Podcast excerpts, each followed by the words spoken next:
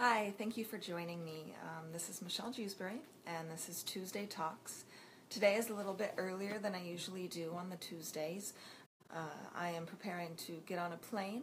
Uh, I'm going to Portland, Oregon, and I'm going to be spending time with my family for a couple of days. Um, the two year anniversary of my father's death is this coming Friday, so I'm spending time with them. Um, in preparation for this week, I did a lot of research and I talked to a lot of people about the effects of domestic violence on children.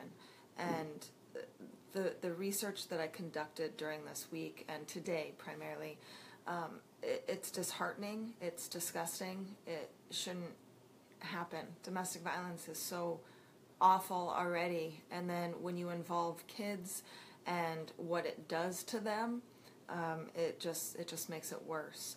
So I'm going to kind of dive right in. I'm going to go into some statistics, um, go into a little bit about my former relationship and how I believe because he was involved in domestic violence when he was younger, uh, witnessed it when he was younger, um, he now is an abuser. So uh, let me go ahead and, and start. Um, so some of these statistics I got from online. Uh, the main one I got was from childhooddomesticviolence.org. Um, so when when kids witness domestic violence, uh, they either can hear it from another room or they see it firsthand.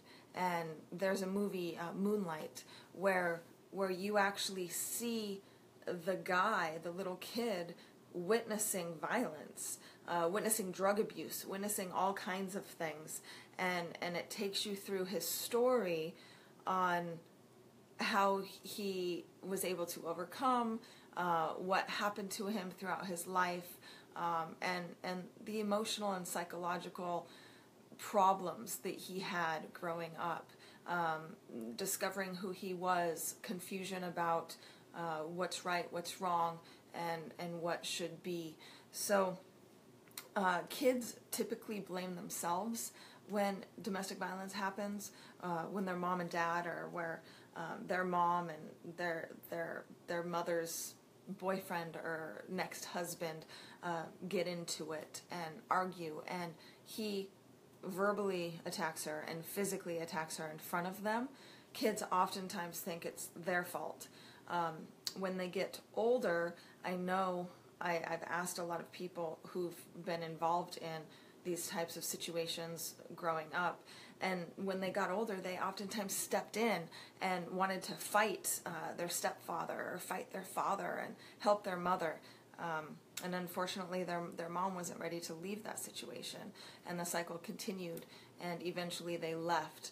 Um, uh, kids who witness domestic violence this is the horrible statistic, are usually 15 times more likely to experience child abuse.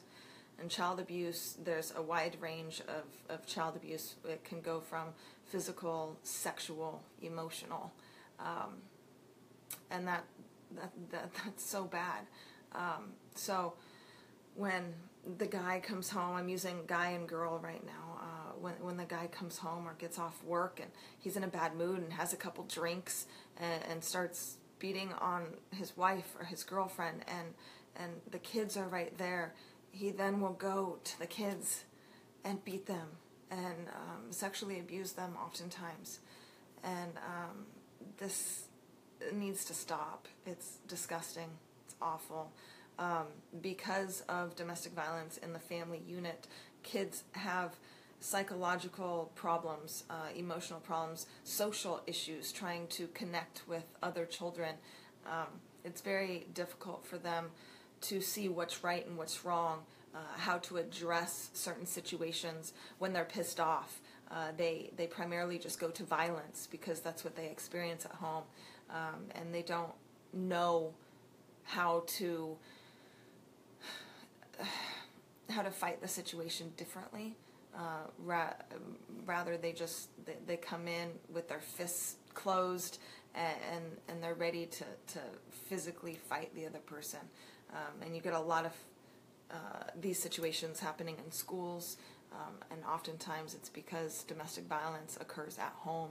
Um, five million children witness domestic violence a year, uh, and that's it's that's just insane. This is an international number. It's not just here in the United States where I live, um, and and those five million children oftentimes grow up to be abusers themselves. Um, they're three times more likely to repeat the cycle. So this is the st- statistics that we need to stop. Um, when when kids experience domestic violence, they often take it out on their relationships when they get older. Um, when I was dating, I'm gonna say Paul is his name. Uh, when I was dating Paul, his mother opened up to me about a lot of harsh things that happened to her when when Paul was younger, and she had said that there was domestic violence that happened in the home. Uh, she was thrown against walls and hit and beat and verbally abused, uh, oftentimes in front of the children. Um, Paul has an issue with women because of a lot of things that I'm not going to go into right now. Um, so when his his mother told me those things, he said that she was lying. Um, because of his actions, I believe her and believe that she definitely did experience domestic violence.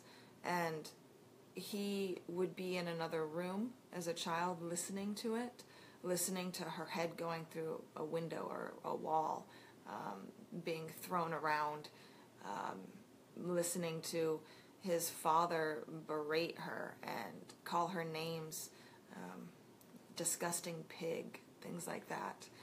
And he later grew up and he had no respect for women, none whatsoever.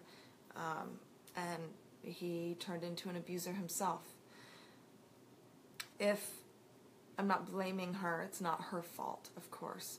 If she was able to leave that situation and get help for her and her son, um, I think that it may have helped him dramatically, drastically, and he may not be in the situation where he is now.